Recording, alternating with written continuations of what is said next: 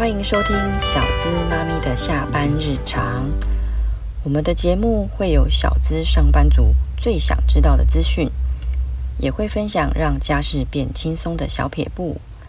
让我们一起忙里偷闲，抓住小确幸，为生活点缀幸福的色彩。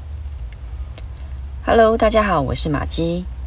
新的一年开始新的一集，先来关心一下存股族的理财资讯。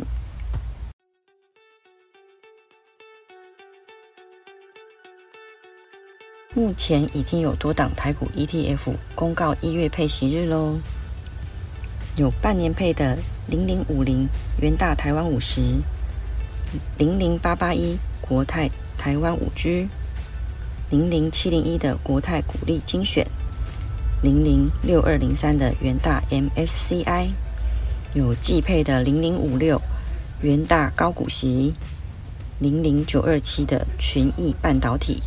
零零九一二的中信台湾智慧五十，还有零零八八八的永丰台湾 ESG。以上除息日是一月十七。接下来是零零九零四的星光台湾半导体，除息日是一月十九。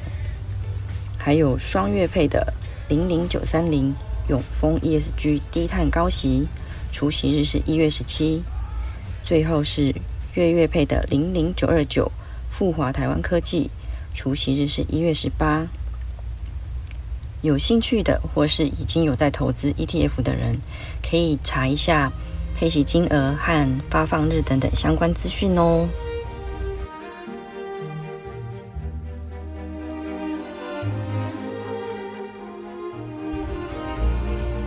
这一集我想先聊聊关于蒸便当的回忆。嗯、其实小时候我好像没有蒸过便当。因为妈妈在市场开服饰店，比较忙，没有时间准备便当，所以我都是订便当。那时候很羡慕可以从家里带便当的同学，但是让我羡慕的事情跟便当的菜色没有关系。嗯，有时候是羡慕同学可以有自己的便当盒，还有可以选便当袋的样式。你知道，小女生就是对这种小事情很在意，而且啊。在放学排路队打架的时候，手上有便当袋的人就好像是多了一个很厉害的武器。这个时候我也会很羡慕人家有便当袋哦，不小心被那个打到超痛的。然后还有就是啊，以前在当值日生的人，在早自习一结束就要负责抬便当去蒸嘛。那有蒸便当的人，在他自己当值日生这一天呢，他就可以。把自己的便当盒放在整个篮子里面，他最喜欢的位置。像有的同学啊，就喜欢摆在最中间的下面，因为在抬便当的路上呢，比较不会掉出来，这个很有道理。然后也有同学喜欢放在呃靠近左上角之类的，因为他说比较好找。然后虽然我没有蒸便当，但是我也会想说，那我最喜欢的放便当盒的位置是在哪里呢？我觉得是在右下角。因为我站在讲台下面要抢便当的时候，这个位置最好拿到。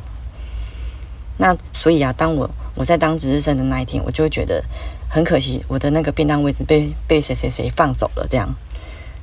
那还有就是，我记得可以蒸便蒸便当的人，每个人都有一个绑便当的袋子。那那个袋子上面呢，都会有一个学校发的个人专属的学号铁牌。我也觉得好想要哦，专属的诶，我都没有。另外还有一个记忆点就是，嗯、中午要去抬便当回来的时候啊，只要看到蒸饭是还充满蒸汽，你就知道那天校工伯伯吼又太晚开始蒸了，然后再摸摸看篮子就会超烫超烫，感觉才刚蒸完一样。那那因为啊，以前蒸便当的人蛮多的，所以篮子通常都满满的，然后好重哦，两两个小朋友前一前一后抬它。其实已经有点不稳了，然后如果加上又很烫的话，一路上摇摇晃晃，摇摇晃晃，那个篮子就会歪来歪去嘛。那最上面的便当盒真的就不小心就跳出来，掉在地上，是常常有的事情。这个时候啊，就算有绑带子，还是很容易整个翻倒，就没便当吃了。我就只记得这样。那这个翻倒的便当事后怎么处理，我已经想不太起来了。不过当时都只能订便当的我。一定没想到，长大之后有机会给自己和儿子准备便当。那因为有这方面的需要，就变成我不论是逛实体店面还是网购，都会去注意便当盒、保鲜盒那一区。现在的便当盒啊，或者是说餐盒，除了有分隔、有分上下层之外呢，依照你要带去哪里、带什么食物、需不需要加热，都有各种适合的材质。比如说玻璃的，就适合公司有微波炉可以加热的人。那如果说你要带的是冷食，比如说沙拉啊、水果啊、凉拌菜这些的，你就可以用塑胶材质。它的优点就是比较轻，但是好像不太适合加热。那如果你的便当打算要用蒸的，大部分都是用不锈钢饭盒。呃，一般的不锈钢饭盒不能微波，因为金属会反射微波能量，这个叫做电弧现象。它不但会使微波炉和不锈钢容器本身造成损坏，另外也有安全上的危险。但是现在有出现一种可以微波的不锈钢便当盒，它的原理是改变不锈钢保鲜盒的材质和结构，来避免电弧现象。但是它好像只能用在转盘式的微波炉，而且不建议连续加热超过五分钟。另外要注意的是，不论是玻璃或者是不锈钢的，如果你的便当盒是有塑胶盖子的话，要加热之前记得都要把塑胶盖先拿掉，盖子才不会被烧坏掉哦。另外，也有人直接用有保温效果的便当盒，或者是用焖烧杯带汤品。它优点是可以不用加热就可以有热食可以吃，但是呢，通常比较笨重，而且容量通常没有很大。那，再说到传统的。便当盒啊，就是分成椭圆和圆形的，这是最常见也最便宜的。它有各种容量，然后只能装干料，因为蒸过之后会出水的食材就尽量不要，因为就算有绑带子，还是会漏出来。现在很多便当盒啊都有密封胶条，防漏效果也都做得超好的。那说到这个密封胶条呢，又有另外一个故事，但是我们先留到下一集再聊。我们先进行下一个单元——家事小撇步。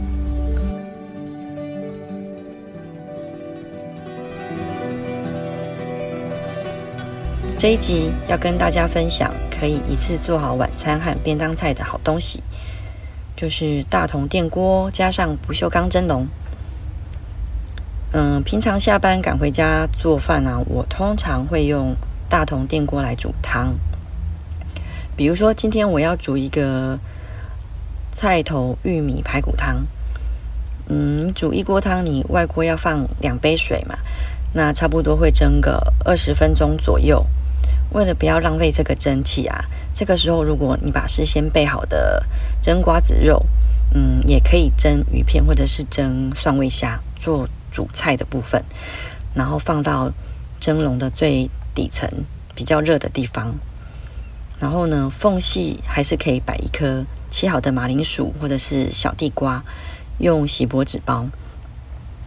另外呢，再把咖喱鸡胸肉或者是白酱鸡胸肉，这个就是鸡胸肉跟洋葱切块，然后红萝卜咖喱块切细丁，切小一点，然后把它拌一拌之后，然后还有再加上一小碗的蒸蛋，我们放在中间层。我这边要说一下，我都是用铁的保鲜盒或者是便当盒当容器，然后尽量让它靠近周围有气孔的地方。那在盖上盖子之前呢，最上面那层还可以放个两三颗鸡蛋，也是一样放接近气孔的地方。那剩刚才切剩下的红萝卜丁呢，我就会用便盖便当盒的盖子，或者是便当盒的上层那种比较浅的盘子装。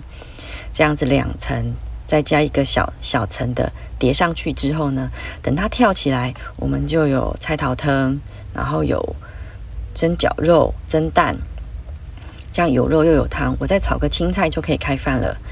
那等一下还有咖喱鸡、水煮蛋、马铃薯或者是地瓜可以带便当。那那个红萝卜丁呢，可以放进生菜沙拉盒，增加颜色和甜度。啊，如果夏天的话，就可以拿来打到蔬果汁里面。好了，这就是今天分享的家事小撇步，让煮饭变简单，是不是很想试试看呢？